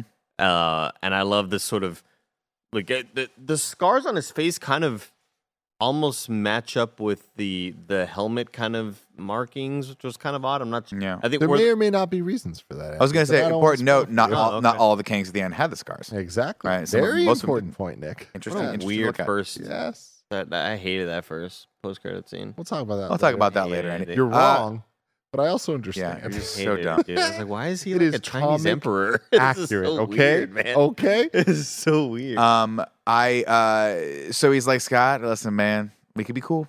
Let's strike a bargain here. You help me shrink this thing back down. You're the only person that can do this. There's no possible way I could take that suit off you and do it myself. You are the only person that knows how to shrink down smaller than. Which again, to me, I'm like, can you get smaller than the quantum realm? I guess you can. I thought we said this is the only. Doesn't matter. Um, starts breaking my brain when I start thinking about it. Right? It's like time dilation, time travel. Um, you do this or I'll kill Cassie. It's like, all right, cool. Well, he's like, uh, cool. Here we are. So he goes, here we go. We're going to do it. Uh, and, and off we go. He has to dive into the big ball and he has to go in between He's so small that he can get he can navigate through the big ball, so he can get there, and then he can throw his little blue discs on there uh, and, and shrink the, or the red discs on there and shrink the thing back down because blue makes things explode, right? Doesn't matter. One one makes things explode, one thing makes something shrink, and the other thing makes something melancholy. Um, so he gets down there, and oh, he's like, "Be careful though." Because MODOK's like, you're not gonna like what you find down there, and this is where this this scene I think to me was super fun and super cool and, and creative. Where he's like, he splits apart and he's like, It's "What's amazing. going on?" It's every time you make a decision, it splits into another version of what you could be. Are you just yawning? Just yawning. Oh, I thought you were about No. to make a point. I No. thought you were uh, about No. to say something. Yeah, I'm yawning. I'm so with you. I fucking love this. Cool. I, I thought it was so This is what I fucking expected cool. of this movie. Exactly. This is Quantumania. Like this is it. And I don't think The that. Baskin Robbins version. Oh my god, it was so good. Fucking I don't. I don't Loved think they set this up enough, and I, I don't think they explained it enough. I wanted more lore. I wanted more reasoning for what's going on, Mm-hmm. and I wanted a better payoff. Like we watched the trailer and we're like, oh my god, the Wasp. Like every choice she makes is to save him. Like it's so cool. And this movie like just doesn't. It does that, but it doesn't drive it home in an emotional way. Like this is such a great scenario for cinematics, for comedy, for emotional impact. And I think that they just didn't nail the execution. Like, I loved what they did, but like, I should have loved it a lot more than I actually did. This should have felt like a Nolan movie. Eh, this- with like pulsating music and like drama, and you were feeling tension, and it, it, it, it was a cool visual spectacle. Like I really, I, I enjoyed it for the most part, but it could have been so much more. it felt like a a moment that we're not going to talk about in five years. And this should have been a moment that it was like MCU. This was it. We talk about Doctor Mario Strange. 128. Doctor ex- for sure, but Doctor Strange getting hit through, and the first time he really learns like what it all means. That's what this should have been. Instead, this was kind of nifty. Yeah, I agree. I enjoyed it. Matthew McConaughey going through the black hole. That's nothing's ever going to be like that again. But Merv, you also don't have nearly the emotional uh, impact of that because you don't have two hours of the insanity that happened in Interstellar leading up to that. I cry every time I watch that movie. I watch it on planes a lot, so I cry a lot on planes. I watch Endgame, then that, and then I watch The Departed just to mellow me out and see what a shitty movie is. I just want everyone to understand that Andy can just fucking do that. I Like- fucking hate Nick so much, and I just, just hate him. I hate working with you. I know it. I know it. Can't get away. Today he was. I brought up the departed. He immediately goes, "What is it? Is it a comedy?" And I go, "Why is that always the thing you go to? Goodfellas has a lot of comedic moments. Why is this the one you have a problem with having comedic moments? Is it a comedy? down. What is it? How am I supposed to feel?" We'll just say tonally. I fucking hate him. Tonally, it's off. Tonally, it's off in parts. That's all I'll say. Uh, so he gets in there, and all this, everything goes starts going. And Darren's delighting in this because he's like, "I told, I told you he was going to fail." And he, of course, he doesn't end up failing because Cassie's like, "Dad," and he's like, "Oh, Cassie," and then they all, they all decide we're going to work together to save Cassie because that's what all of them want. Every single one of him, the possible s- persons he could be, all want to save his daughter. Which so is great. fucking great. And again, just that's a moment where I'm like, this is so good. Yeah. But it doesn't feel good. It didn't feel good to me. It felt like, cool, on script, this is great. How you showed it, Yep. the music and how it all came together. It's okay. I don't think it was bad. I just it should have been great. Uh, of course, Janet comes too because they forgot she was in this movie, so they had to give her something to do. Uh, and she comes, she stays in. It wasn't Janet, it was fucking Hope. Hope, not Janet. Yeah, sorry, Hope. That's what I meant. You'd forget, but you Yeah. know. Uh, sorry. Hope. Where's Scott? My ants. My ants. uh, of course, an- another w- weird moment where he goes, "Oh, I'm I'm gonna shoot the little." She shoots the little thing onto the thing and it can't get through. So their solution to that is just shoot 40 more through, so it can get through. And it's like, okay, I'm sure there's a reason for that, but just not fun and should have been backed up by something we learned in, in Act One, but we didn't. Uh, anyway, the thing shrieks back down, and uh, Kang, sure enough, is like, "Hey, man." I'm you're down." you're right about that, by the way. I w- when the first embiggening thing or whatever or shrinking thing fails, I go, "Oh, what's going to be the solution here?" Yeah. I didn't expect just do more of the same more. thing. Yeah, I I, I Um, expected it. This thing has failed. Oh fuck! We gotta do What something. now. Think quick. What's the solution going to be? like We him are- jamming the thing into his regulator this was what I was looking for. Yeah. Something like Yeah. that, where like we sort of set it up that the regulator don't tamper with the regulator, don't tamper with the regulator. And of course, don't cross the streams, don't cross the streams. That's going to be the fucking answer at the end of it. We didn't even have anything like that At all. They were just like, get in there, get the job done. And the writers were like, we don't know. Just show more. At Just it. That's fine. more, yeah. Uh, we don't know. P- p- pick the gun up and kick the guy. Uh, we don't know. You know, it's like it's just kind of a little bit lazy. Um. Anyway, of course, Kang reneges, and he's like, actually, does he? I don't know, because Scott's like, you. We had a deal, but then they try to like not give him the power source, right? So it's kind of like Scott was the one that that that went back on the deal anyway. I want to smoke a little bit more and see if I can get there naturally as the Michael. Doug- Wait, hold on. Scott. He's doing it. He's Oh. doing the ear thing. Andy, please explain. The whole time he w- he told me he wasn't gonna do it. He, But yeah, he but kept- now now I'm equated to the No, Ferengi it's Nick. from He's- he- Star Trek Deep Space Nine. he kept saying it's the Ferengi thing. I don't want to do the Ferengi thing. You're gonna prank me. You're gonna prank me, Andy. But in order to, f- to hear how your voice sounds God. to other people, whenever you hear yourself on a recording and you go, "Wow, I sound weird. Why do I sound so weird on that video?" It's because you're hearing the way you actually sound to other people. The only reason you sound different to yourself is because your bones vibrate your skull and your eardrums. So what you got to do in order to alleviate that, you put your hands make like make your hands like a flat, right? And you put them on the side of your head, like covering up your ears, Do it, Tim. And then you just sound different. Scott, Scott. Scott, Scott. Scott. Scott. Scott. Scott. you know, see. I can't wait for me to tell you this a year from now, like I discovered it. Oh my god. And then going to have he's you fucking going to Andy. and then to have you discredit it and be like, nah, that was discredited. That's true too. I'll do that. anyway, uh, the game is afoot, ladies and gentlemen, of course, uh, because uh, all hell breaks loose, and they're like, no, no, no. And then Cash is like, I got a great idea. I'll tell everyone now is the time for the revolution. Even though I don't really know if now is the time for revolution, and he's got thousands, I mean, thousands of soldier, robot soldiers here that could easily kill all these people, but it doesn't matter. She puts the call out on the space radio, the, the multiverse radio, or, or quantum radio. Get, at- get here, Valkyrie lady. Get here, uh, goo guy. Get here, buildings that can talk. Let's go now. Now is the time. The time is now. We're, we're ready. We're storming the Capitol. No, that's not the way to say that. No, Uh, no, no, sorry, no, that's no, not the right no, way. no, That's not the right way to say that. I mean, technically they did. She's like, where we go one, we go all. Yeah, storm is coming.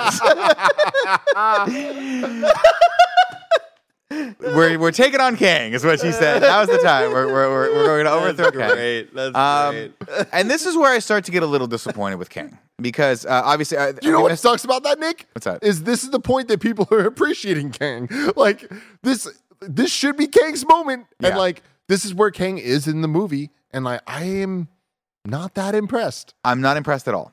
And again, you can you can t- tell me that he doesn't have his tech. You can tell me this. You can tell me that, and I get it.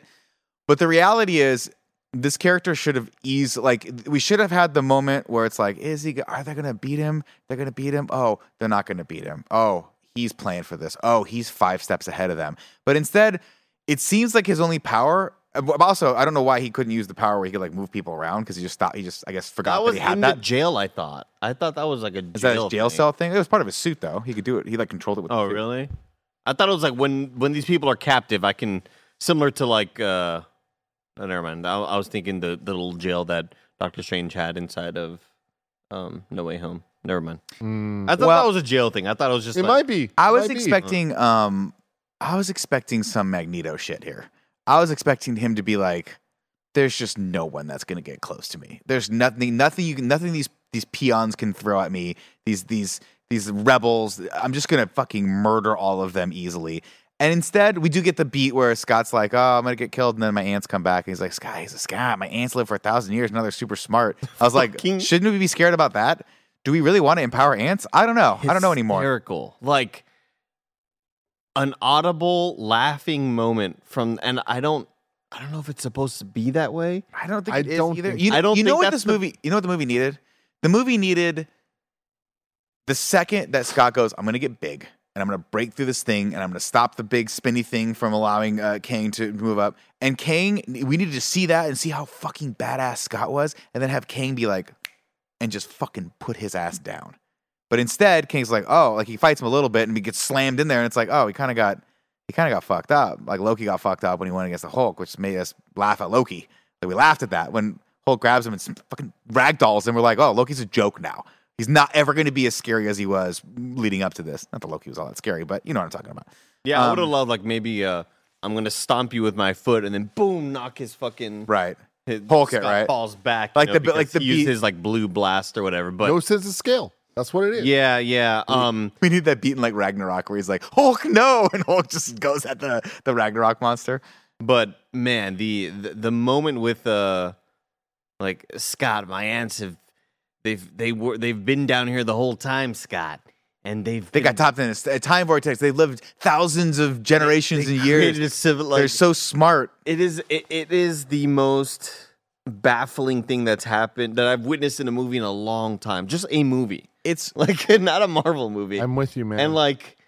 breaks ag- my heart. again, it just it's it's such an odd decision that I wouldn't expect an MCU movie to make unless it's like a Ragnarok level movie where you know the Grand Emperor has a sex ship that he just bangs people on his birthday. Like those decisions kind of make sense in those movies. Here, it just I, I, I like the the audience. I hear Roger laughing behind me, and, I, and I'm laughing like this is fucking ridiculous. This was laughing at. I don't think Yeah. any. Like honestly, let let me know if I'm wrong. no. I don't think anybody is going to think this was cool or hype. Let me know if I'm wrong in the comments. But like, this is the type of shit I live for. Like Lord of the Rings, I will take it or leave it on that franchise for who I am. But when the fucking and you have to tell me who they are, Riders but the of Rohan. Lords of Rohan or Riders whatever of the Oh, hell, Riders of Rohan, yeah. When they fucking come through, I'm like, Oh, you mean like the Ghost Army? the Ghost Army, Yeah. all that shit, like all that stuff is so great. I always love when like you forgot about these motherfuckers. Yeah. This is great. The ants coming for Hank Pym I- could be amazing. Could have been amazing. Here's the thing. I think it would have been a bit more. I, I think I'd think it was less of a joke if it was just a shitload of fucking ants I got pulled in from his world. It's the added thing of they've lived for thousands of years. They have, uh, uh they have civilizations, You're and here. like they, they've been talking to me this whole movie, but we haven't seen it.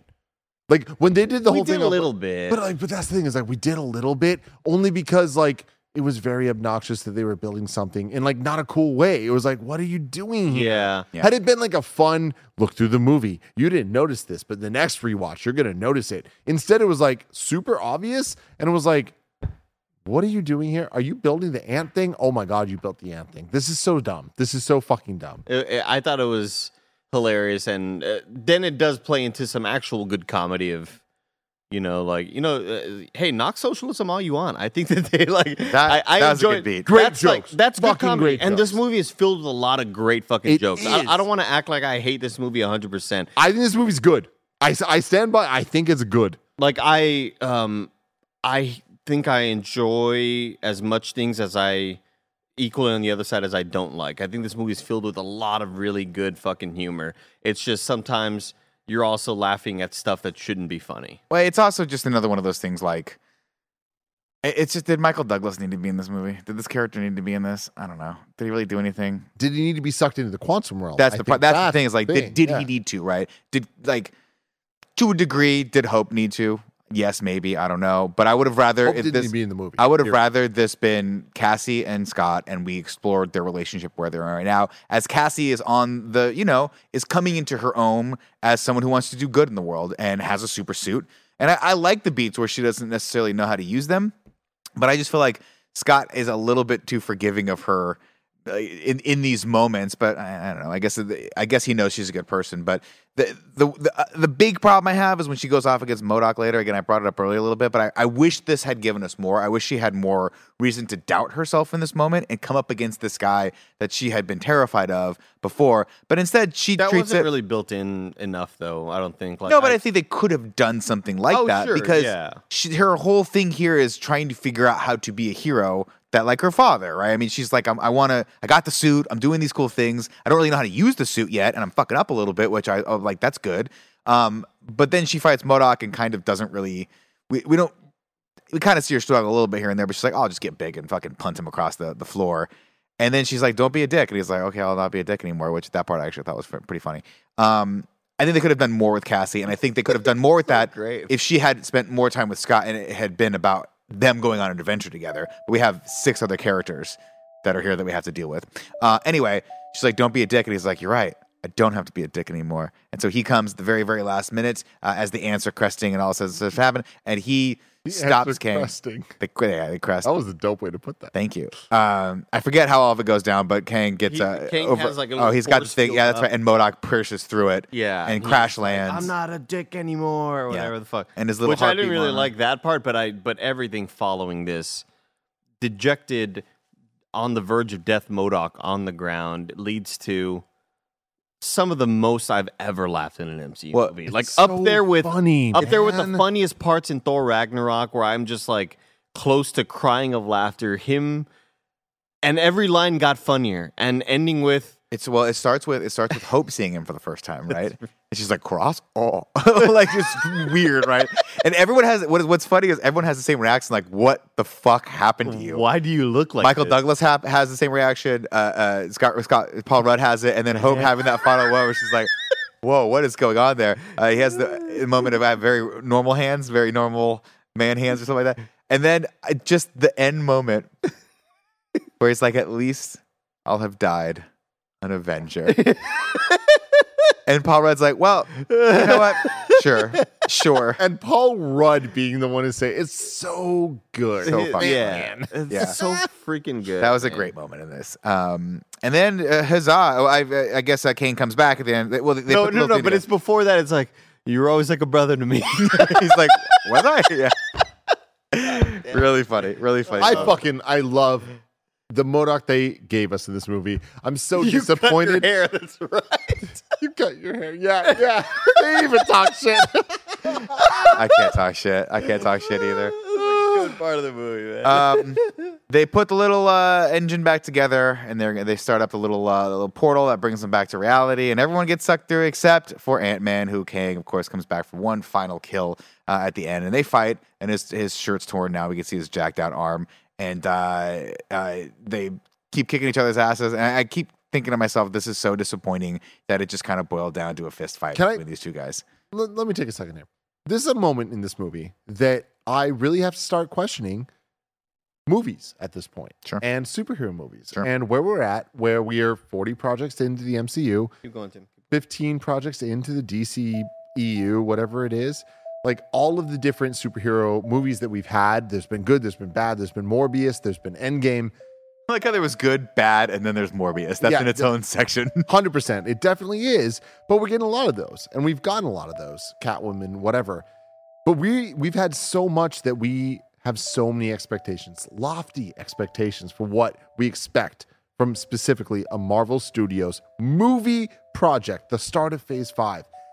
And for it to end here where the moment starts of them facing off, Scott Lang and Kang the Conqueror. Yeah. Not He Who Remains, not a different variant, the one from Kang. hmm And it ends in a fist fight and them going through. And the whole time I'm watching this, I'm feeling nothing. My only question going through my mind is Is someone going to die? Yeah, I don't give a fuck about Who what's actually happening or who. It's just like, just end it. what's the result of this? I. The only reason I'll, I'll I'll rebut that I'll appreciate this. Yes. it was the brutal nature of the punches. I was Oh, he's still in shape from Creed Three. Sure. Yeah, of course. Yeah, yeah. He's got that right hook. I, I was just I, I enjoyed the sort of this callback to you're out of your league, Scott. Like, hey, look at me and look at you. Like we had that you're out of your league moment way earlier in the movie.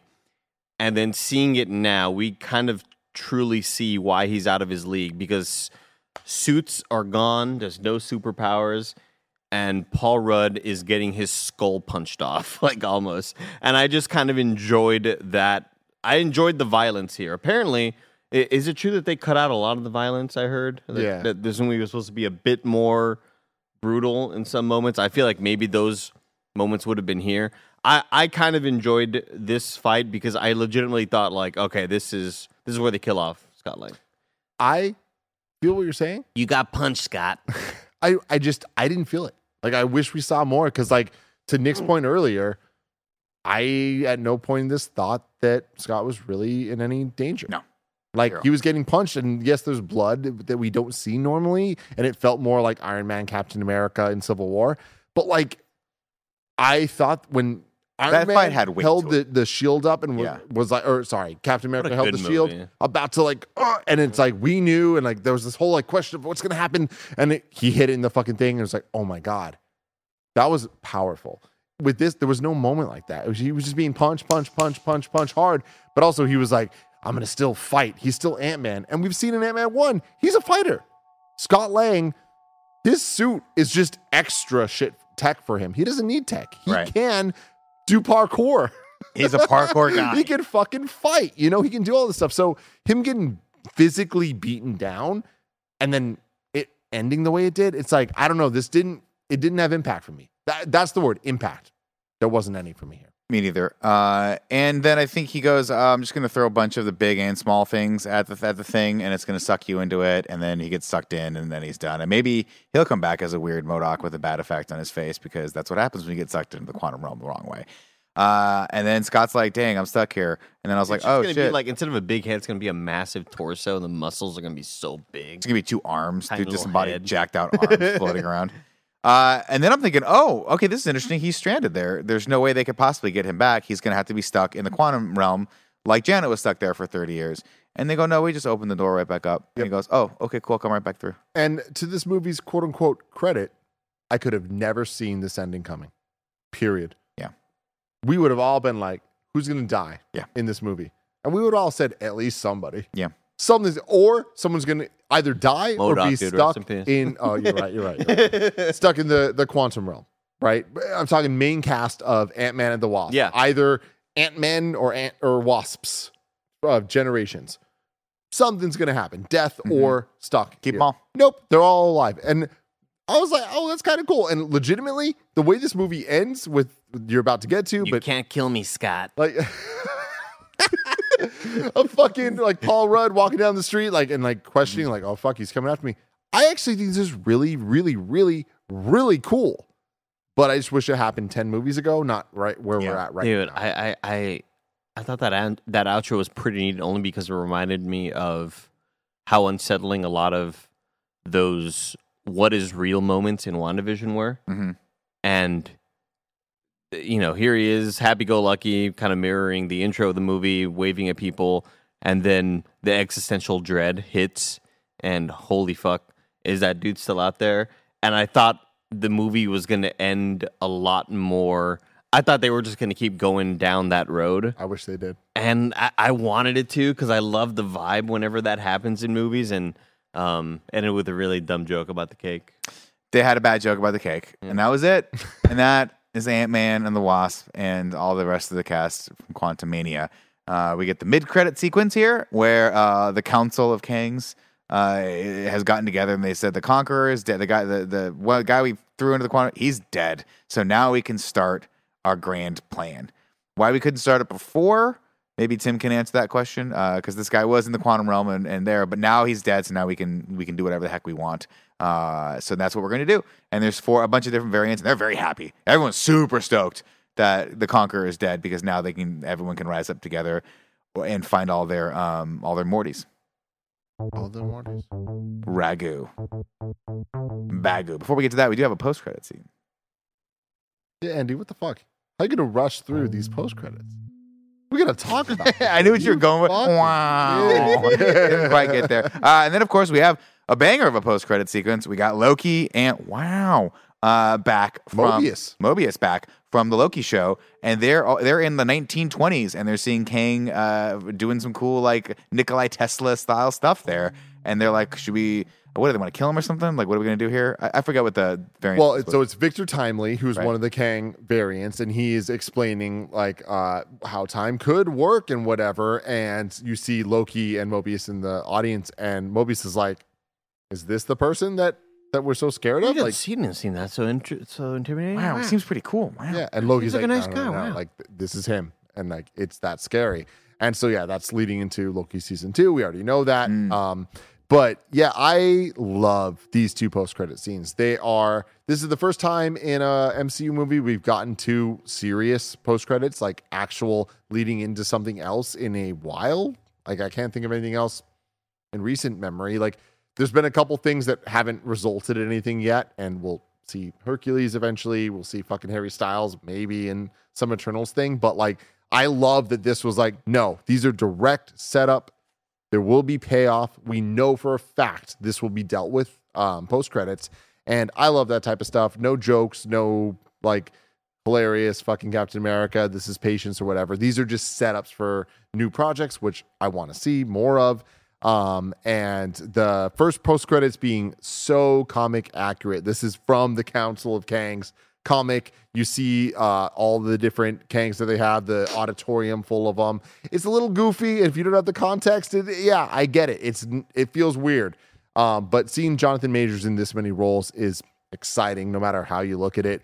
Uh, knowing who the main ones that are talking, the reverence that the audience has for those, I think is great. Seeing the the um, way they teleport in, which is like the like blue square thing that comes over them, which being the same thing we see uh, Reed Richards in Multiverse of Madness come in right. on of John Krasinski. That's same right. shit. Kang being a descendant of Mr. Fantastic. Like, I love that stuff. Like, being a fucking comic nerd, I ate this shit up. I think it's great.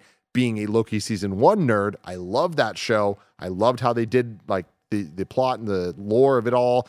Uh, he Who Remains, all that shit. Seeing the second one, I was like, this is fucking awesome. I love that they're giving a show a post credit in one of the most major movies, giving like power to uh, season two of the show. So Sure. I was all about this stuff. Very cool. Ragu. Bagu. Oh no.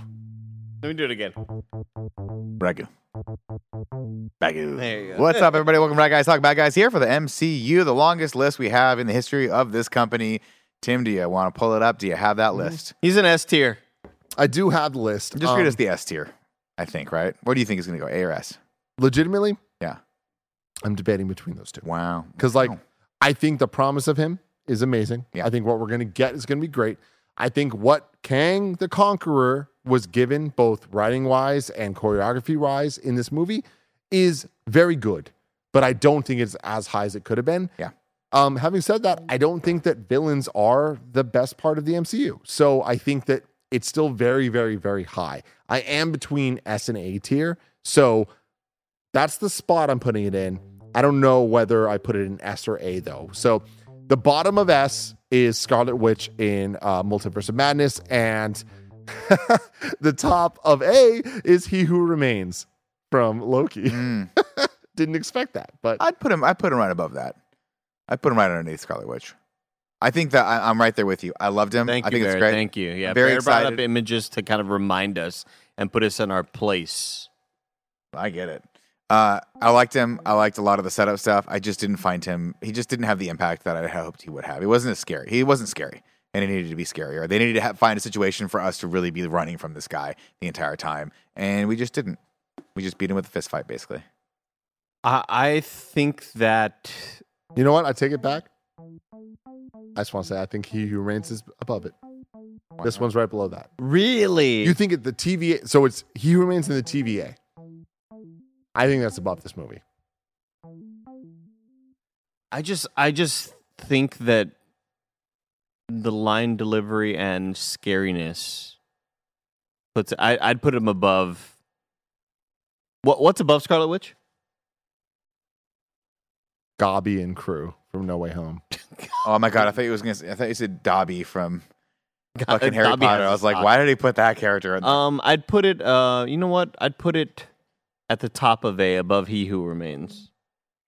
That's where I put it. To. That's where it goes. Yeah. Okay, then. So we have. He just has more to do in this one. He can flex a little bit more in this with his acting chops and his arms. Oh, I disagree so fucking hard. He's such a good actor. I just did. I did not like his his Yeah, interpretation. and you've been consistent in that, which I. I just did not. I didn't particularly care for that. I thought it was a little too. I don't think he found the character quite there in that one, but he did in this one. Um, yeah, but what about Stare at a that? Yeah, but him look at that for a second. Andy, what would you do to be, if I could snap my fingers and you could look like that? But at what price? What would you give up? at what price? Here's the question though: Do we put it in S tier or A tier? I think A tier, top A tier. I don't think he was quite S tier. I I definitely agree. A tier. Yeah. I'd say yes, but I'm outvoted. So that's fine. There we go. there we go.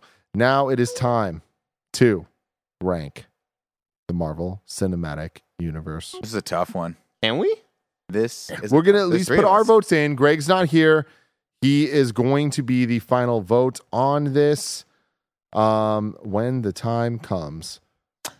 I, I, I, I hate our rankings, right? We all hate our We rankings. all fucking hate the rankings. we all hate our rankings I'd like to because start. I think that Ant Man one is better, sub- substantially better than Ant Man and the Wasp. I'm wrong. Um, I would put this above Ant Man and the Wasp, but I don't think it's better than the original Ant Man. So therefore, I'm going to put this above Captain Marvel. of all the things I just said, I'm putting it above. I would rank this a little bit higher for me. I think this is better. I enjoyed this way more than Multiverse of Madness. So I'd put it right above that at 22, right below Werewolf by Night.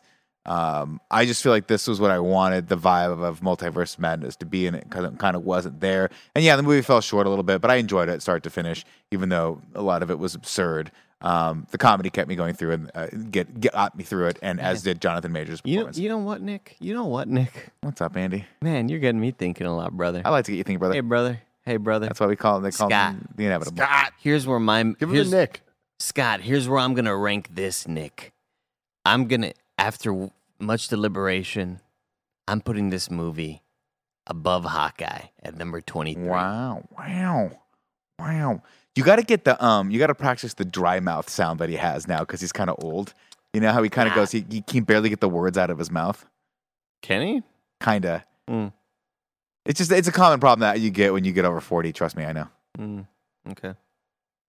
Can I see the rankings again? Thank you so much, Barrett. I firmly put this at number 29 under the other two Ant Man movies. I can't, with good conscience, put it above either of them. I think they're both better than this movie in terms of comedy, in terms of lore, in terms of plot, in terms of what they're doing. This movie has a better villain for easily, not even a fucking question. The villain in the first two, not the best.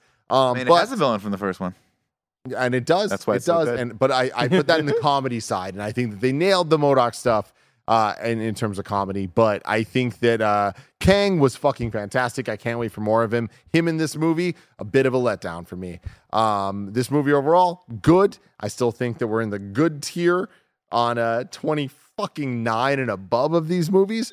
Um, but I do put it at 29, which means we're gonna have to wait for Greg Miller to come through here when he watches this movie. Uh, we will rank this one properly next time we do an MCU in review, which will be either Secret Invasion if it comes out. We don't have a release date yet, or Guardians of the Galaxy Volume 3. Uh, the Marvels just got delayed today until November. I was just bringing this up last week of like, what's happening? What, we, it's in July. We don't have a November slot. They fucking moved it. So we're getting three movies. I don't think that's that bad of a thing. Um, let us know in the comments below what you think of Ant Man and the Wasp. Quantumania. Until next time. Have a marvelous day.